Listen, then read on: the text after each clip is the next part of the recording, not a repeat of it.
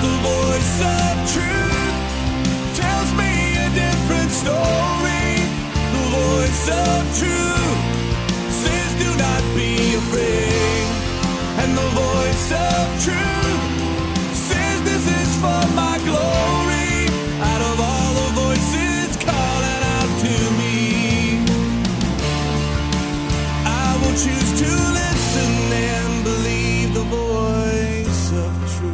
Welcome to the Voice of Truth Radio Show. I'm your host, State Senator Mike Azinger, accompanied by my co host, Pastor Brian Leversey, the only show in America where you will experience the fusion of church and state. So, on the Voice of Truth Radio Show today, and as we do every week, we'll be engaging in vigorous, robust discussion on culture, history, current events from a biblical perspective. Thursdays at 5, Saturdays at 3 o'clock. That's when we're on, folks. Voice of Truth Radio Show, Thursdays at 5, Saturdays at 3. So if you're listening right now, we're recording on Wednesday, but if you're listening, it's uh, somewhere. Uh, so it's uh, Thursday at 5, Saturday at 3, and we podcast at Voice of Truth with Mike Azinger. So um, download that podcast, share it, and uh, how you doing, uh, Pastor Leprosy? I am doing fantastic. All right. Thanks for asking. Yeah, yeah, no problem. So, I feel like you care about me this morning. it's all warm feels. uh, don't go that far. I think that's a little excessive. Um, so, man, so much going on. So much going on with this uh, uh, Afghanistan thing. Um, we were doing a little show. We always do a little show prep right before the right before we go on the air. And uh, I meant to mention this. I don't know if you saw the picture of, of uh, Biden inviting. I think it was the soccer team, the women's soccer team, Oh, the, the kneelers. Right. They should be called. The, So he's uh, he's takes a picture of them, and he's standing in front of them, kneeling. So it was posed. It was like a, Yeah, it was a a posed statement picture that with, was. with the president Wow, of the United see that. States kneeling. Lord, Lord help us. Um, so contrast that with our former president, who I believe uh, personally is our still our president, but that's me, Trump, who's uh, at his rally in Alabama, and um, so this is a family show. We we uh, we broadcast in the bowels of Fellowship Baptist Church, where Right. you pastor. So we're not going to use the words that Trump used in his rally. Um, but he said everything that woke touches turns to blank.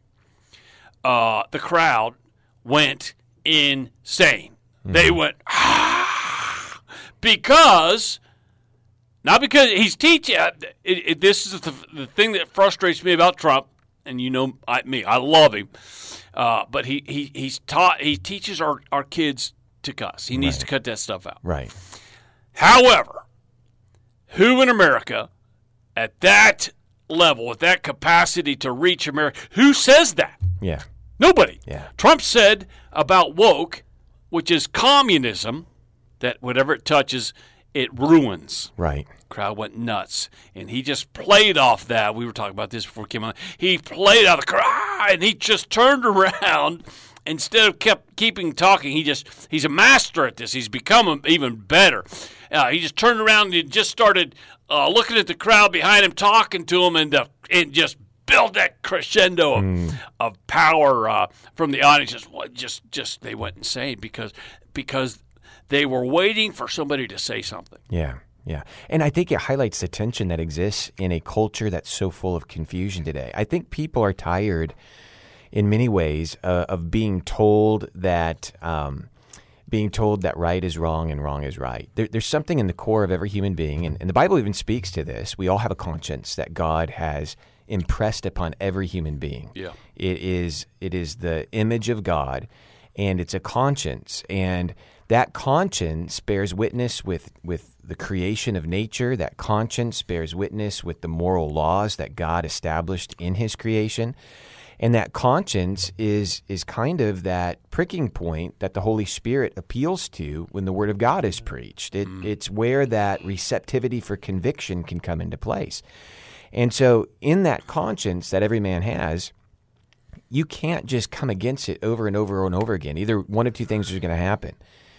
that that there's this tension that needs to be released, or they're going to completely have their conscience seared, is what the Bible says. And I think that's happening right before our eyes in our culture. We see people where their conscience is becoming seared and they're mm. buying into the lies and they're saying, you know, men can be women, boys can be girls, girls can be boys. There's no distinction in the sexes. Um, and, and their conscience is being seared about all these various different lies, and, and they're becoming, I guess the term is woke.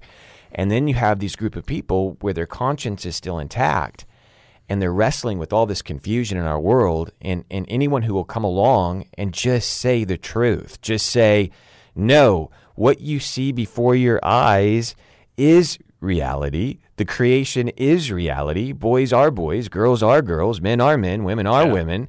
And and we'll just say the truth. It releases that tension, and people are like, "That's what we need to hear. That's hear." right. That's right. Uh, the, it's it's it's just the the power of what you said, saying the king has no clothes. Yeah. and uh, uh, re, the the reality of the world. Uh, the, I think Ecclesiastes says that. God puts the world in our hearts, or Mm-hmm. uh, eternity, or truth in our hearts, and we're made in the image of God. And and when we hear someone say the truth, like you said, and have that courage just to say it, Mm-hmm. just to say it, the power of that is is just uh, uh, it's it's beyond Now, calculation. I want to make a delineation of that too, because you alluded to it, and we want to make sure that as believers, that we aren't appealing to fleshly anger. We want to appeal to a heart that's seeking after truth. And the one thing that we can run afoul in is if we're just working people up, but we're not bringing them to the truth, like to the truth of what God has established and what He wants to do then you know you can you can end up with tyrants on either side of of Right. issues. Right, but but but there is a righteous ag- There is. anger, right? There is a Be righteous angry anger. and, and sin not, and I think that But don't sin, you know. Right, exactly. But I think part of our emasculated culture is that we we tell boys and men, "Uh, don't anger is sin. Don't be upset." Uh, Mm-hmm. We should be upset about things. But There's anger some- anger doesn't have to mean profanity though, like like we were saying. no, right. But anger, uh, but righteous anger is a tool that God uses. I mean, Absolutely. look in the Old Testament, especially, Absolutely. and uh, you know the, the the common the common uh, uh, metaphor or story that uh, folks always return to about Jesus is the turning of the tables in the temple. I think that's the only one. But if you listen to Jesus' preaching throughout Scripture, he's very firm. Yeah. I mean, everyone thinks, oh, he's all lovey-dovey, and he is. Yeah. But he's very firm. Absolutely. What balance do we see? I mean, you tell me what was the most manly act that Jesus did? Was it the flipping over the tables? Yes. Was it the weeping in the garden? Yes. Right. Hmm. Well, right, right. I mean, And there's balance there. I think Yeah. the most manly thing he did was dying Yep. on the cross for. Absolutely. Um, right. Absolutely. I mean, my goodness. yeah. Uh, my little boy, um, who's who went away to the army, when he got saved, he was f- five or six years old, and he was sitting on my lap, and he brought it up. I, I never forced it on my kids. I let them, uh, and, and and they always did. Three of them. Um, so you're uh, anyway. He was sitting on my lap. He's just still a little boy, but he understood the gospel suddenly. And we were at home, and and so I led him to I led him to Christ, and he put his head into my chest and just began weeping. Ah, that's awesome. So I asked him uh, about a year ago. We're, we were talking about it because I, you know, I want to remind him. And uh, he was he's 18 now. He's in the army, uh, like I said. But he's. Uh, I said, "What made what made you weep like that?" And he said, "I just couldn't believe that somebody would die for my sins." Wow. And you see how sensitive a little boy is, you know, how sensitive he, he was to just what Jesus did for him on the cross.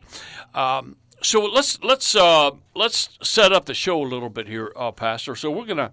I just want to bring up a few things going on in the culture here in the first segment. Second segment, th- we're, going to talk about Tim Tebow because he just got got cut by. Uh, I heard that. Urban Meyer cut him, who coached coached him in Florida, and uh, the heartbreaker for many of us. But uh, but there's a great story about when Tebow played for Denver the Denver Broncos about John three sixteen, which some folks may remember. It's phenomenal. I mean, it is like it's like God reached down and said, uh, "Eli, Eli, son, or uh, what was he wrote? Uh, Thou art weighed in the balance and found wanting." Oh, yeah. uh, to the whole world that that was uh, mocking Tebow. Uh, so we'll do that in the second segment. Third segment, we're going to talk about victimology, victimology, and how it's created a drug culture, and victimology in terms of how it's created um, a woke culture Yeah. also.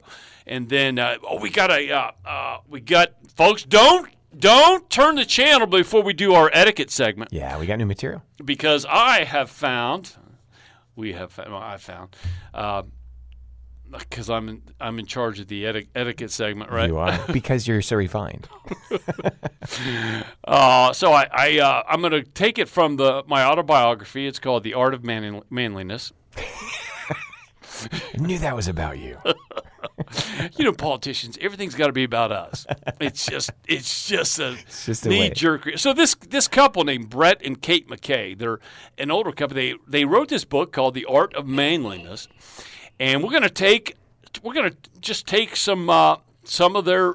It's a great little book Hmm. on how, boys don't know how to be men. I, t- I was telling you about this um, man that does uh, YouTubes. I forget where I saw him, but he just he does a YouTube on teaching boys how to be men Yeah, tying a knot. tying a, uh, tying your tie, how to Yep. tie a tie, how to you know do whatever, uh, uh, uh, lawn you know lawnmower or uh, weed eater. I still don't know how to do a weed eater. I buy a new weed eater about every year because I have no idea. I'm a I run over it with my Maybe it's car. not. Maybe it's not the weed eater then. you think? that hurt. So stay tuned for segment four. Don't don't turn the channel when we're on, folks. We love you and we want to get you the best info. This is the fusion of church and state. You got a pastor perspective and a political perspective, and mainly from the biblical perspective. That's so right. here's here is what's going on in the culture. Hobby Lobby fined. $220,000, listen, Pastor, for requiring transgender woman to use unisex restroom. Hmm. Now, Hobby Lobby is a Christian organization. The Bible of the Museum, that's Hobby Lobby. Hobby Lobby funded that in D.C. This is a Christian organization, uh, more so than even Chick fil A, who's wa- you know, waning in my opinion. But Hobby Lobby, they're pretty firm and they're strong. This is a Hobby Lobby in Illinois that has these Marxist little rules like uh, uh, you can't do that. You can't require you can't require a transgender woman who's a man to use a man's ba- uh, bathroom. Right. He wants to use a woman's bathroom because he's a pervert. So uh, uh, Hobby Lobby said, nope. We'll even I, I think it's an employee of theirs. We'll even we'll even build a unisex bathroom, a bathroom where every, either either sex can go to. No, he takes takes him to court, and Hobby Lobby gets fined two hundred and twenty thousand dollars for uh, for demanding that uh, one of its employees uh, face reality of, of how he was born So let me get this straight. Uh, Hobby Lo- Hobby Lobby hired this person, Yeah, uh, gave them employment, uh, providing for them. Which, by the way, I feel we should do for every person that um, you know is looking for a job and wants to work, and they should be able to find employment and do these things. And they're going out of their way to make sure that there's accommodation for all of their employees to feel comfortable in their restrooms, which I think should just be a privilege we could all enjoy Hello. to be able to know what restroom to go into. And this is the epitome of pushing an agenda right here. This has nothing to do with, oh, I can't come to work and be comfortable. I can't come to work and earn a living. I can't come, I'm being oppressed. has nothing to do with oppression. People are jumping through hoops to make sure that everybody can be comfortable in this situation. And they're still getting fined because it's about pushing an agenda, not about trying to make the wheels of employment work. It's all about an agenda, Yeah. correct. The store installed, this is from the story. The store installed a unisex restroom for Sommerville, the guy who's transitioning. Apparently, they said nothing about his transitioning. Everyone's scared to death to even touch that. Uh, but the court ruled that Sommerville should nevertheless be able to use the women's restroom, even if access to unisex rest, uh, the, a unisex restroom was available. Wow. So, uh, so Hobby Lobby, the mistake they made at Hobby Lobby was, was trying to accommodate, accommodate, accommodate. It makes you look weak, and they pounce. And um, I'm sure Hobby Lobby, uh, you know, imagine being in their position. These these businesses that man. that get This is the scariest thing about the woke culture is they don't even have to rely necessarily on uh, legal, um, the, the normal legal process anymore. The corporations are leveraging the woke agenda to where, hey, you're not going to be able to find employment here if you don't get on board with the philosophies of wokeness. We're going to condition you by giving you all of these different courses you have to take to assess your own privilege and and we're going to force you into this particular um, you know shape and function or or you can't find employment with us. So it's not even about what laws are passed necessarily anymore. It's about what corporate america is going to end up doing correct. Uh, the the Constitution, which our whole system of laws is based on, our system of laws system of laws is based on Scripture. That's that's how our our, our colonies were founded on Scripture, on the Decalogue, on the Pentateuch, the you know the Ten Commandments, the first five books of the Bible. That's where our law came from. And this is uh, this is basically supplanting all of that.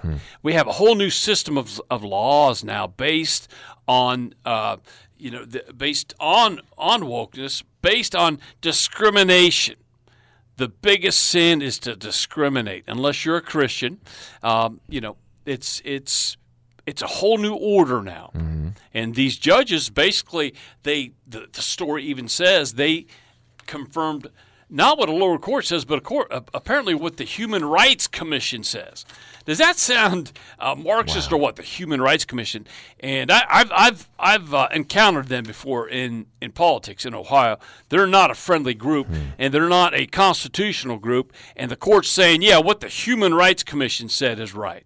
They're not saying what the Constitution. The Constitution has been supplanted and uh, uh, circumvented, um, and and the uh, vo- voting rights. Uh, the the uh, well, I don't want to get into that, but we will someday because we need to talk about what happened in the 19, in 1965 with with how with how the uh, the Constitution uh, has been supplanted. It's not what we base our decisions on in the courts anymore in many many ways. All right, so here's one more. Let's do one more before the before we go to a break. 60% of born again millennials don't believe Jesus is the only way to heaven. Can you be a born again millennial if you don't believe Jesus is the only way to heaven? you cannot Why not? because jesus says i am the way the truth and the life no So he's man comes to exclusive of that. That's me. really Well, and mean. a lot You're of mean. people, a lot of people say that. They say, "Well, hey, you know," th- and this is really the culture we're in right now. It's they they turn Jesus into an oppressor. You can only do this if I like, but Jesus says, "Whoever wants to come to me can come to me." He doesn't restrict. He says, Who, "Whoever wants to believe the truth can believe the truth. Whoever doesn't want to believe the truth."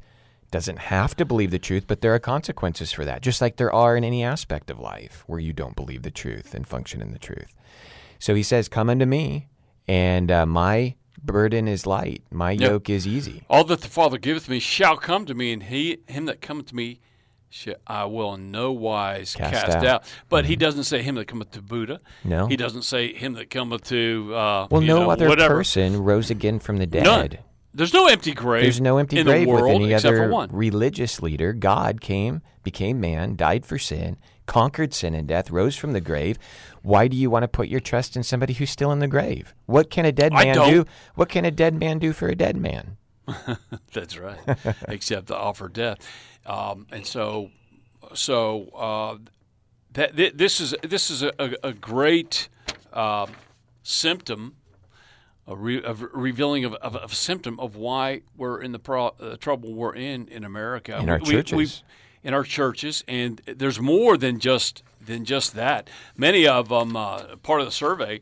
Um, oh, let's see here between the ages of 18 and 39 um, say that Buddha, Muhammad, and Jesus are valid paths to salvation. More than 30% of young Christians even believe that Jesus was a sinner. Yeah. Can you go to heaven trusting in a man you believe is a sinner. Well, he couldn't pay the price for sin if he was a sinner. And you wouldn't put your trust in And you somebody. couldn't.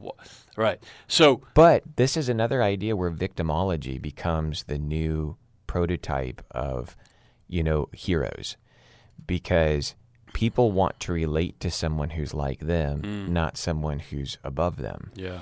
And I don't know if I'm drowning, I want the person who's rescuing me to have better swimming skills than I do. Who wants a God that's like them, right? Yeah. You know, yeah, exactly. So, um, uh, j- just a, uh, just kind of a, a mirror image of, of what's going on in America. And I think that's what we bring in this radio show that you don't hear anywhere else. Uh, uh, look, there's a lot of problems going on in America. That's why, right there, Pastor. It is it is our theology. It is it is the the dying of Christianity across this country, and, and what we need more than anything else is is revival in Jesus Christ and and the hearts of man coming back to God. Yeah. That's what we need. Absolutely. That's what we've got to have. Why do we expect uh, the blessings of God when we when we push an agenda that's in the face of God? That's exactly How do you expect to get God to bless a country when we're saying no, God? We believe a man can be a woman and a woman can be a man. They can they can uh, uh, they're, they're, they can choose their own sex. That's fluid. That's my decision. I have my truth. You have your truth. Don't mess with my truth because it's what I want to do. Yep. And and God's not going to bless that ever ever. No. And he still lovingly stands before his whole creation, having sacrificed himself for our sins, and says, I am the way, the truth, and the life. Amen. One quick thing before we go to break: a court victory. This is good. We'll end it on good news. A court victory in Texas against Obama Care's transgender mandate. So here's some good news. This is very good news. Um, I think it was the Texas Supreme Court ruled against uh, Obamacare's, and it shows you Obama, uh, his his his whole administration, man, it, it just it was just against the laws of God. Here's one here's one example. It's an Obamacare transgender mandate, and I won't read the whole thing. We've gone too long already, but uh, uh, it, it's um, it is. Uh, I'm reading here. Anyway, I won't get into the whole thing because it would take too long. We're out of time. But it is a great victory here in Texas, ruling against um, a transgender mandate in uh, uh, that uh, came under the Obamacare uh, and Obama's administration. So a little victory there. Praise God for that. Can the Texas Supreme Court become the national Supreme Court? We could uh, we could uh, that promote possible? Yeah, let's have a rally and promote that. Unfortunately, not. But um, uh, it's a, a great victory. Thank the Lord for that. So. Next segment, folks, don't go away. We're going to talk about Tim Tebow. Great, uh, great little story. You're listening to The Voice of Truth with Mike Azinger and Brian Leversey. We'll be back right after this.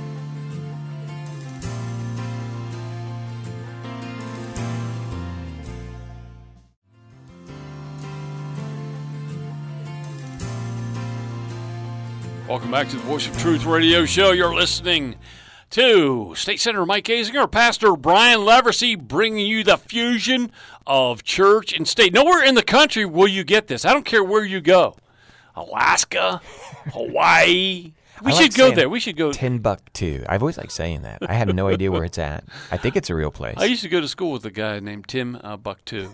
Bucktooth. Tim Bucktoo. Yeah, he was a good guy. Uh, I never knew where he was though. He was never. You could never find. Him. He was like always somewhere else. He's in Timbuktu. He's in Timbuktu. Uh, okay, so we're going to talk about um, who are we talking about? Tim Tebow. I like Tim Tebow.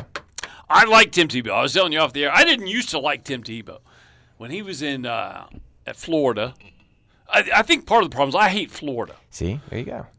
The stupid football team down there. hate him. Hate him. Should Uh, I love Florida just so we can keep our Florida listeners? Is it a sin to hate a state? I don't know. I don't know. I don't think Florida's the one you want to hate on right now, though. I I think that's where we're all going to be moving. Yeah, that's right.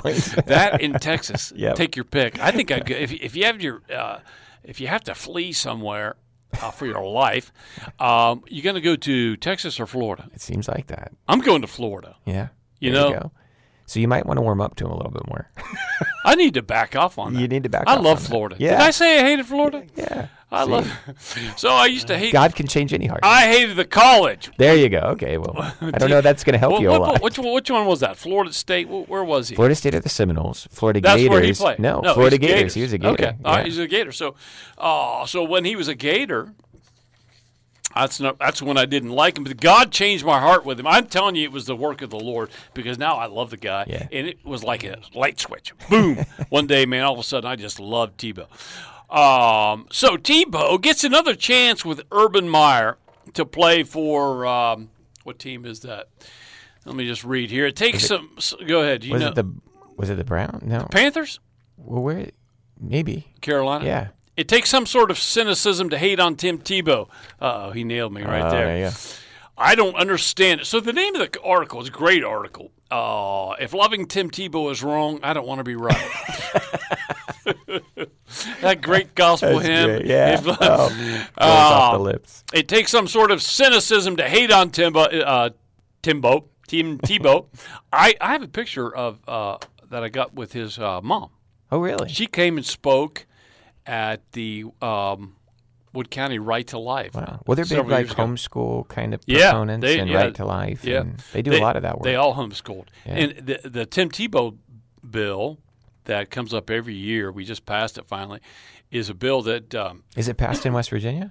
we just passed it last Oh, session. wow. So you know, you homeschool. Yeah. Your homeschoolers can play uh, sports at a public Nice. facility. You know, public school.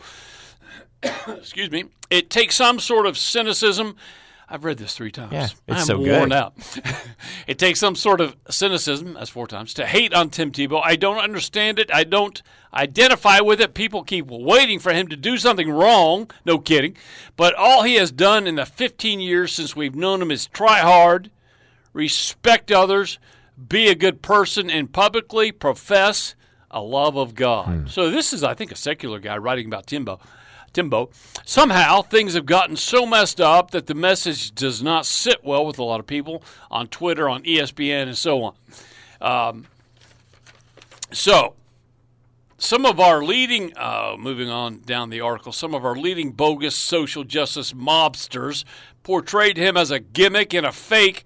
When Tebow was given the chance to try out, listen to Stephen A. Smith, you know him on. ESPN. He said uh, on his show First Take, he huffed and puffed, Is this not an example of white privilege? Oh, my goodness. What brother you know, what brother you know is getting this opportunity? Um, so, anyway, he was an obvious and deserving chance for a tryout.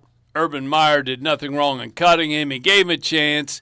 He had to let him go. I don't think I don't think Tebow performed real well. He wasn't a tight end. He's a quarterback. It wasn't going to happen. And uh, all of America was sad about it. So, that's uh, that's the latest on Tebow. So here's what happened when he played for the Denver Broncos. Um, this is an amazing story. I told this story when I had my show in Indiana. I watched. Uh, I don't know if I watched the game on, on Sunday, but it was a Denver Bronco, Broncos game when Tebow was quarterback there, and we were all rooting for him Right. to make to make it and to to win, and uh, it didn't happen. But this story's phenomenal a video of former NFL quarterback Tim Tebow recalling an amazing biblical coincidence, quote unquote, in his life is going viral on social media. This is three years ago, this story. Um, the story begins with Tebow in his college football years. It was 2009. He was weeks away from competing in the highly televised national football game. So Tebow's going to play the national football game. Tebow said God led him to write John 3:16 under his eyes. It's an iconic Yep, picture. We that. all know that. Yeah. Our age and older. Uh, for all the world to see while he played, he's Tebow said the next six weeks leading up to the game, I was really agonizing and contemplating what verse uh, should I use, and God kept bringing up to my heart and my head John three sixteen, which is the essence of our Christianity. It's the essence of our hope, Tebow says in the video. So there's a video of Tebow telling this story. After winning the championship, this is the uh, uh, college, in, when he was in college, after winning the championship game, he found out something incredible happened. During the game, 94 million people Googled John 316. Wow. You know, I thought, uh, and and and Tebow says, as Tebow says, honestly, my first thought was, how do 94 million people not know John 3:16? That's a good question. that was my thought. I, I read that 94 million people in America don't even know John 3:16. percent of millennials think that you can be born again with not knowing who Jesus is. Yeah, there you go. I was just so humbled by how big the God is that we serve. Hang tight here, folks. It gets better. But that's not where the story ends. Paul Harvey used to say, now the rest of the story. Mm-hmm. Fast forward three years to 2012. So 2009 was the championship game. He put John 3.16 under his eyes. 94 people Google 94 million people Googled it. So fast forward from 2009 to 2012, Tebow is a Denver Bronco playing the Pittsburgh Steelers in the playoffs. And after the Broncos won, he headed into the post-game press conference when his public relations representative stopped him in his tracks. So Tebow's heading to the press conference after beating the Steelers. With John 3:16 under his eyes. I yeah, I assume he's still he he must have done it again. I don't know. I, I yes, it would have to be right. Yep. Okay, so he says uh, so. Uh, uh, Tebow's uh, PR guy says, uh, "Timmy, do you realize what happened?" And Tebow said, "I was like, yeah, we just beat the Steelers. We're going to play the Patriots." And he said, "No, do you realize what happened?" He said, "It's exactly. Listen to this.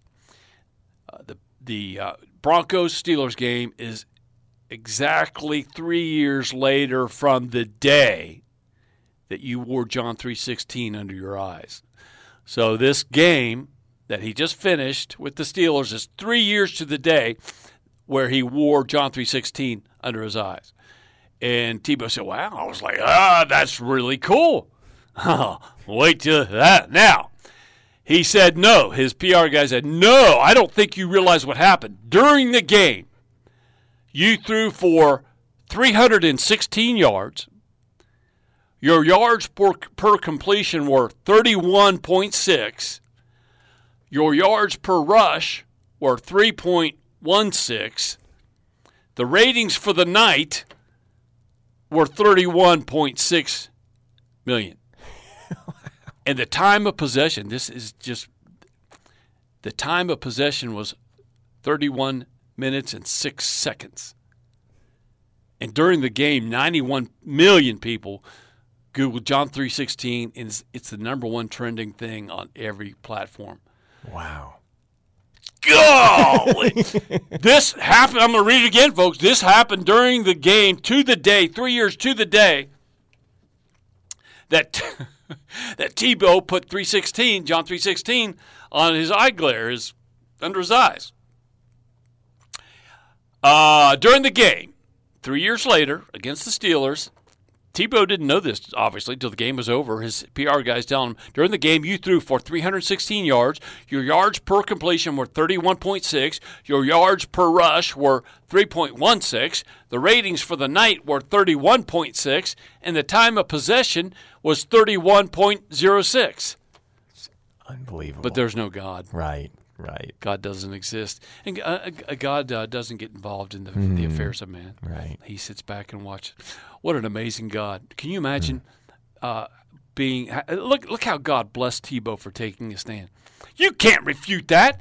Uh, they, uh, I would like to see somewhere. There's got to be the odds of that happening. Somebody did the math on that, and sh- it's got to be uh, like impossible, Yeah. like trillions to one. Yeah, absolutely. I can't imagine. That's crazy. It's just unbelievable. Praise God! What a God we have. Hey, maybe if you put John three sixteen under your eyes, you'll wake up tomorrow morning and your checking account will read three point one six million, and you're no. Is that a promise? I think from the gospel prosperity guys, maybe it would be. hey, I think I'm going to put John three sixteen under my eyes when I sit on the Senate floor. There you go. You think I should? Yeah, that'd be I'm that'd gonna- be cool. I'm gonna do it. All right. All right. So I'm just looking at the time here, and we've got in the next segment how victimology uh, can become a religion. So, victimology, where's it come from? Where did it start? We've talked about this in uh, the last few weeks in terms of in terms of uh, critical race theory. What's the root of critical race theory? And we'll talk about that when we get back. And uh, it- the the article that we're going to talk about actually um, refers to the drug problem. Yeah. The drug problem that we have in America, which we know is awful, and, and in the Mid Ohio Valley, it's it's the uh, the reason one of the reasons, and uh, this is kind of inside baseball stuff, but one of the reasons that we have so many people walking around in the Mid Ohio Valley that are obviously um, uh, addicted to and, uh, drugs and yeah they're trains they're brought in from all over the country and we have so many facilities here Yeah. So that's why we one of the reasons we have so, so many folks here and, uh, we're working on that. Um, good mayor parkersburg by the way is, is working on that along with other mayors. Um, okay so voice of truth radio we'll be right back after this.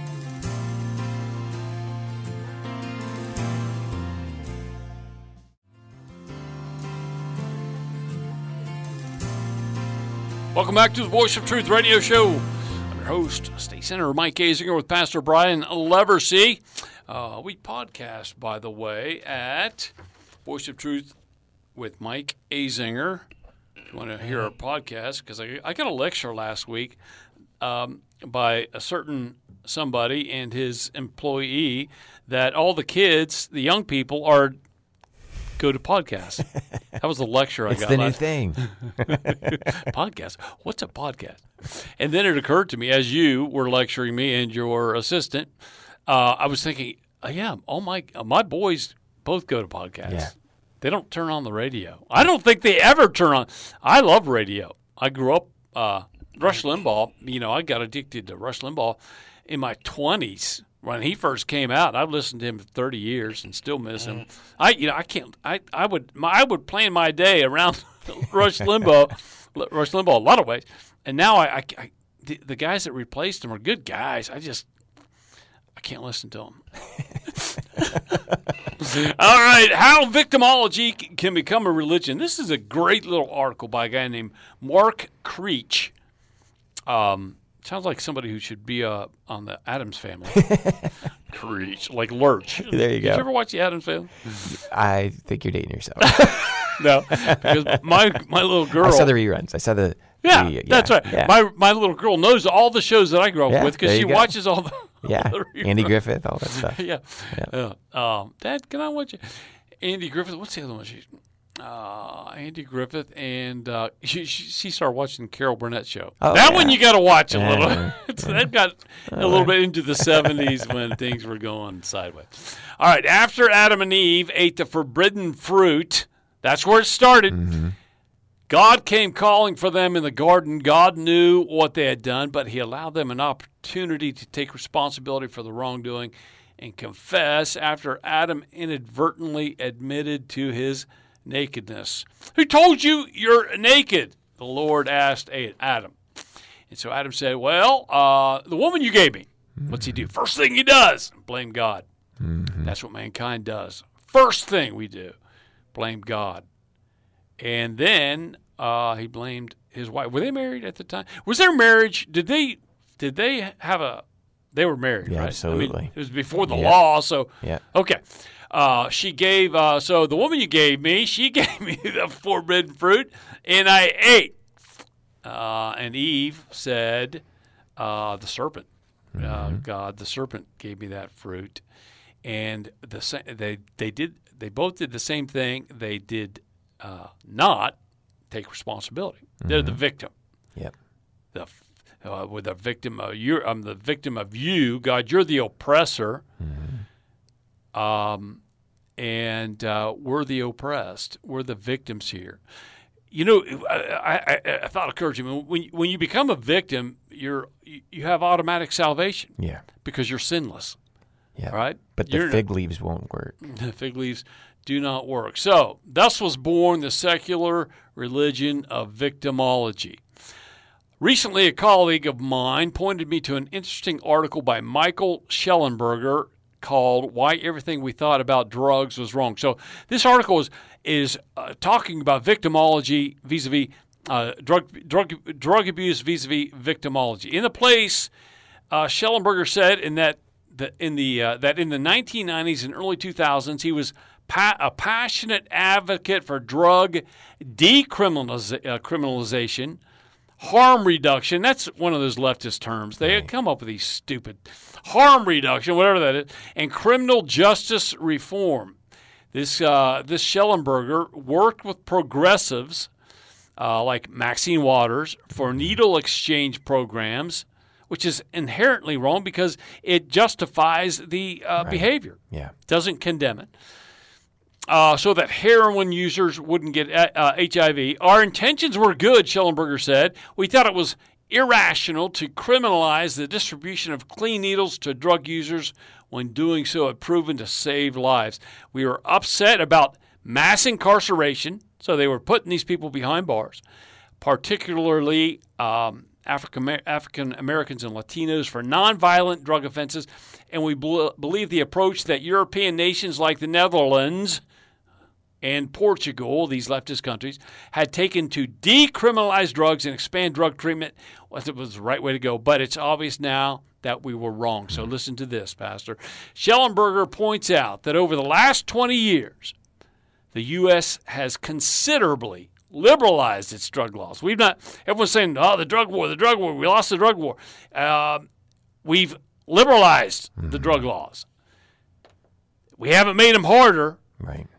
So Shellenberger goes on to say during that time, death from illicit, uh, illicit drugs rose from 17,000 to 93,000. Yeah. Two and a half times more people die from illicit drug use than from car accidents. Five times more die from drugs than homicide. So 17,000 to 93,000. I don't know. I assume that's per year. I don't know. But uh, so that's five times as many Yeah.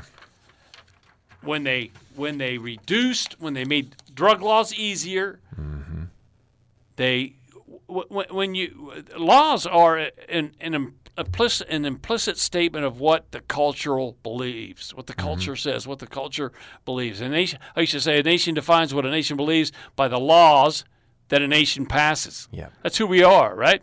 Israel uh, acquired assumed the laws of God. God said here's the law use this law. And the nations around them said, Oh, the, the wall say, that's a great nation because of the great law that you have. So in America, we're saying, Oh, gee, you know, drugs, that we're, we're calling folks victims. It's not their fault. So if it's not their fault, then why penalize, penalize folks? Yeah. What is more, many of these people are homeless and die in hotel rooms and apartments, apartment units given away, given to them as part of a harm reduction based housing first approach to homelessness. They find their children die, uh, dead there too, their parents. Imagine the horror of that. Uh, so, um, what's the real problem? It's our culture of victimology, says Shellenberger. How about that? Well, it, because then enablement is the only the only direction you can go with that. You know, if you have a victim culture where a law becomes uh, a weapon in people's minds and the perpetrator becomes the victim, then you take the uh, effect of the law away and you enable the the criminality, and that's why now uh, we don't want to give opportunity for them to have uh, dirty needles. So we're going to just go ahead and give them apartments and give them free rein to do whatever drugs they want. And we're going to supply the needles for them. Now you've just enabled the whole thing that you wanted to stop in the first place, and that's people en masse selling, producing, uh, making, and giving a uh, open market to illicit drug use. And it is fundamentally a shift in uh, a theological perspective. It absolutely It is saying that man is not inherently sinful. They're man is inherently good a and can be victim. fixed. Yeah. Man is a victim. Uh, and can be rehabilitated. And it's the And should problem be is, pitied. yeah, and in their progressiveness and in their pragmatism, man thinks they can reestablish the heart through their own processes, and the only thing that can rescue a man's heart is the truth of our Creator Hmm. and the presence of the Lord Jesus Christ. And the Lord- and the law brings us to that. The Bible Yes. even says the law is a schoolmaster that brings us into Christ. People need to be broken for their sin, and that's what the law is meant to do. It tells you you're wrong. Yes. It tells you you have fallen. And nobody wants to be told that, and I understand that. And people don't want to tell people that anymore because we have this whole establishment of victimology. Oh, I don't want to, you know, they're a victim, you know, they're a victim of their society, they're a victim of their their their environment, they're a victim of their upraising. No, they're sinners, like we're all sinners. And until the law points it out to us, until the law says you're wrong, then there's no motivation to get right. You're just enabling people to continue to be wrong. Yes, well said. Very well said. And if you have bad law, you're not going to bring people to Christ. You're going to send them out into a wilderness Yep. uh, where they'll they'll never find God until. Uh, you know, until they learn that what they're doing is wrong. Uh, I, I, I have a. Uh, we were talking about Facebook before we came on. I, I'm, I there's a a guy that I follow who's actually from around here. He and his wife were former drug addicts, and uh, uh, he he puts these these um, te- these testimonies on it. He, he usually has a before and after picture of these people before the uh, before they came to Christ, when they were on drugs. You know, Hmm. you've seen the photos, how awful they look, and then after they came to Christ, and th- then they'll have a little testimony that these people give, Hmm. and uh, they they always they always have to come to the real the uh, realization that they are wrong that it is uh, that, that is their sin and that they need Jesus Christ. Yeah. Otherwise, you're just a reformed heathen. You know, a lot of people uh, Turn over a reform new leaf. themselves. They turn over a new, new leaf. And I actually talked to the guy that uh, does this page. I mentioned that to him. You know, these these these folks. I asked him uh, because he he said you got to get them to the altar. You got to get Mm-hmm. them to the altar. And um, I even asked him, so what what do you do with these folks that they turn over a new leaf, but they don't come to Christ. There's not a heart change. They might they might will to power. They might of their own will say, ah, I'm not going to do it. And and he said they always have problems. There's always issues. Uh, there's no peace. That weight Yeah, they're own. Mm-hmm. still bearing the, the guilt, the weight, and they don't have they don't have the Lord inside them to give them power to overcome uh, their their problem, their their sin, and um, so this victimology, and, and that's uh, victimology is is the essence of of uh, race theory, also critical race theory. Yeah. It is it is I'm the victim. And I'm the oppressed, and then the oppressor is somebody else. really anything that social justice and wokeness touches uh, turns it into victimology. I mean, that's and, and what do we want to be? I, I remember us being a nation of victors, uh, a nation of, of, of people who are pursuing God, a nation of people who are founded on principles where we could, um, in the power of Christ, rise above. And and now, if you're a victim, that's where the power is. If if if you're a victim, that's where you know the way up is. And Yeah. I- Yeah, if I want to be pitied and feel sorry for myself, I'll be a victim and I'll be all of a sudden righteous and sinless, and whoever oppressed me, and uh, I can pick out who that is. Uh, the culture's done that for me, but uh, I'm the oppressed. So uh, pity me. I'm I'm sinless. I'm blameless, and uh, that's the that's the evil of it. And that's uh, it started. It started in the garden when man fell. Adam and Eve fell. Ah, no, it wasn't me. It was God first. Yep. The woman you gave me. Hey, God, you gave me this woman. it wasn't wasn't me. It was God. Um, so anyway, we got we got, uh, and that's all. Uh, that's all part of, of our moving away from the the gospel, our moving away from the Word of God. Um, and leaving that vacuum, and that vacuum will be will be filled. Yeah. And right now, it's uh, critical race theory, the Marxism and communism that uh, that created uh, the the uh, bloody bloody fields of, of Europe and so on Yeah. for, for many years. So uh, God help us that it won't happen to America. So we certainly need the Lord. All right. So last uh, segment, we're going to do the etiquette uh, segment. This is a good one. So we're going to use. Uh, we're going to be in the uh, the Art of Manliness book by Brett and Kate McKay, and uh, they say in the foreword that uh, uh, Brett McKay, the husband, is a manly man, and Kate McKay. Uh, uh, is a female who loves manly men. All right. Great little book here, and we're going to be reading from that in the next segment. Do not go away. You're listening to the Voice of Truth radio show. We'll be right back.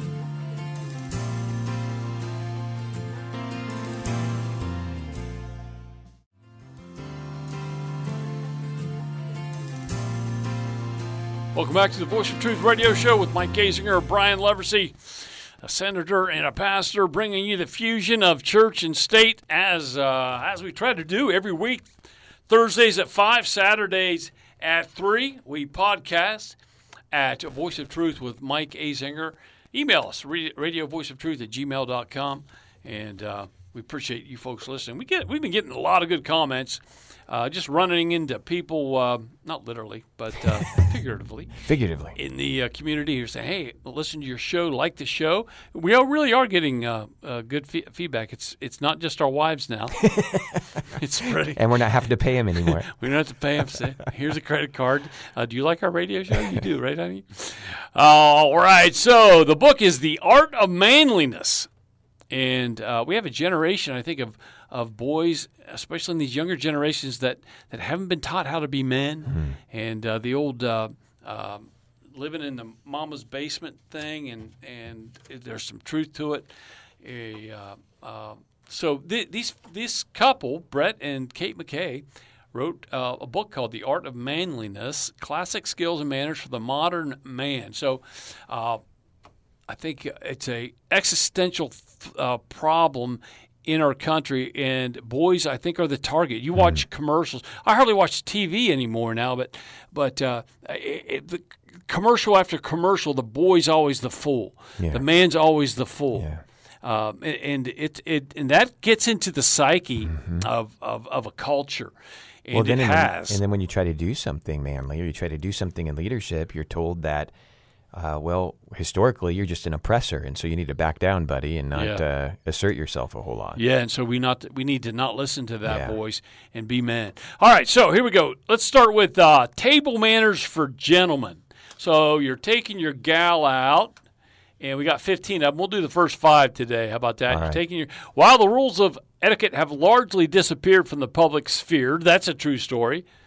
Uh, there is still an arena where your gentlemanly conduct will be put to the test. The dinner table. Oh yeah. In the uh, in the act of breaking bread, a man is revealed as a refined gentleman or an uncouth cad. There's a good word. You don't hear. cad. Following these rules will mark you as someone anyone would be proud to have as a dinner guest. Number one, unless you are expecting a call uh, from your wife or somebody like that, be sure your cell phone is turned off before sitting down to a meal. Excellent. Does anybody do that? Turn off your cell phone. I'm talking to myself on that. Number two, if you are accompanying a lady to dinner, pull out her chair for her and allow her to be seated first. Yes. Agreed. How about that one? I- How about opening the door for your wife? You know, and I, I've The car door, gotten, you know, since the invention of the remote uh, clicker, yeah. I've I've gotten lazy with the opening the door for my wife. But there's some Oh, I have to. there's some reason for that too. You know, if it's a hot day, I feel like I'm doing a better service by getting the air on. By, Yes, by thank you. unlocking the thing, getting in the car, turning the air on, and getting that done as quickly as possible. I- I- I- or or in the winter, the heat, getting the heat. Yes, there you go. That's good preaching there. Uh, I, I was uh, that was a, f- a Facebook uh, feed that I refer to too too often. A, uh, a guy said, uh, I, "All my friends uh, exercise. Me, I have to. Uh, I sit through shows that I can't stand because the remote fell on the floor. I won't get it. All right. So if you're accompanying a lady to dinner, pull out her chair, guys." Pull her chair out. I do do that. When you sit down, immediately place your napkin on your lap. Hey, that shows some class. Napkin on your lap. You know what some some guys do? I think guys probably do this more than girls. Is they they uh, put their napkin on the table, which is disgusting. Yeah. because they wipe their mouth and they set it right next to the plate. Put it on your lap, guys. Especially when you're with a lady, we guys can take it. All right, number four. If you see multiple eating utensils set before you, that's the worst. What do I do here? Mm-hmm. Do not panic. That's the first step. The rule to remember is to work your way from the outside to the inside. There. There's the rule outside to the inside. Here's the nitty gritty from there. this is great. Smallest fork for eating seafood. Next, smallest fork for eating salad. Biggest fork, you save that for dinner.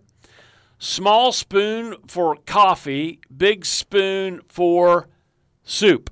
Yes. Should I go over that again? That was too much uh, information. No. I can't. I can't handle it. Me either. Number five, wait until you know whether grace will be said before diving into the food. You know, and I appreciate my wife for this. Whenever we are at somebody's house, or we have guests over to our house, or even in our home, we wait for her. Whoever's preparing the meal, you don't take your first bite, even if grace has already been said, until the hostess sits down okay, and is ready to eat. You're stealing. From Oh, am I? Oh, oh. But that's but that's that's right. You don't you don't start eating Yeah, meal until I just have always appreciated that my wife points that out, you know, Yeah. and works with our kids on. Yeah. So what do you do? Um, uh, so anyway, this one says wait until you know whether grace will be said before diving into the food. So you don't jump into the food. Uh, if you- especially if you're at a fellow believer's Right. house, grace is most likely going to be said. If not, you just what do you do, Pastor? If they're not going to say grace, you don't say grace. You know, I usually um, just say, "Hey, I'd love to pray mind if I for." pray? Yeah. I, I'd, I'd love to pray for you and your home and thank God for the wonderful meal you made, if that's okay. That's great. We'll send that into the book. There you Maybe go. The second edition. A little, we'll yeah, a little I like footnote that. down there. Very good. Wait until you know whether grace will be said before diving into the food. No man wants to be caught with a mouth with a mouthful of roll as everyone else bows their head. Right? That's right. Everyone's. Uh, I think we've all had that happen to us. All right, that's the first five. Those. That's good stuff. The art of manliness. We'll be in this book for, I don't know, three or four years. All right, This is good. good stuff. Maybe And, I'll be a uh, man by the time we're done. you know what? The ladies can can mirror what we say and, and act and uh, act accordingly. So we're we want to get Yeah, both sexes in absolutely. this. Absolutely. All right, you're listening to the Voice of Truth radio show. We're done for the day, done for the week. Thank you so much for tuning in. We'll be back next week. Podcast Voice of Truth with Mike Azinger and. Uh, Saturdays at uh, Thursdays at five, Saturdays at three. God bless you, folks. Thanks for tuning in. Have a great day.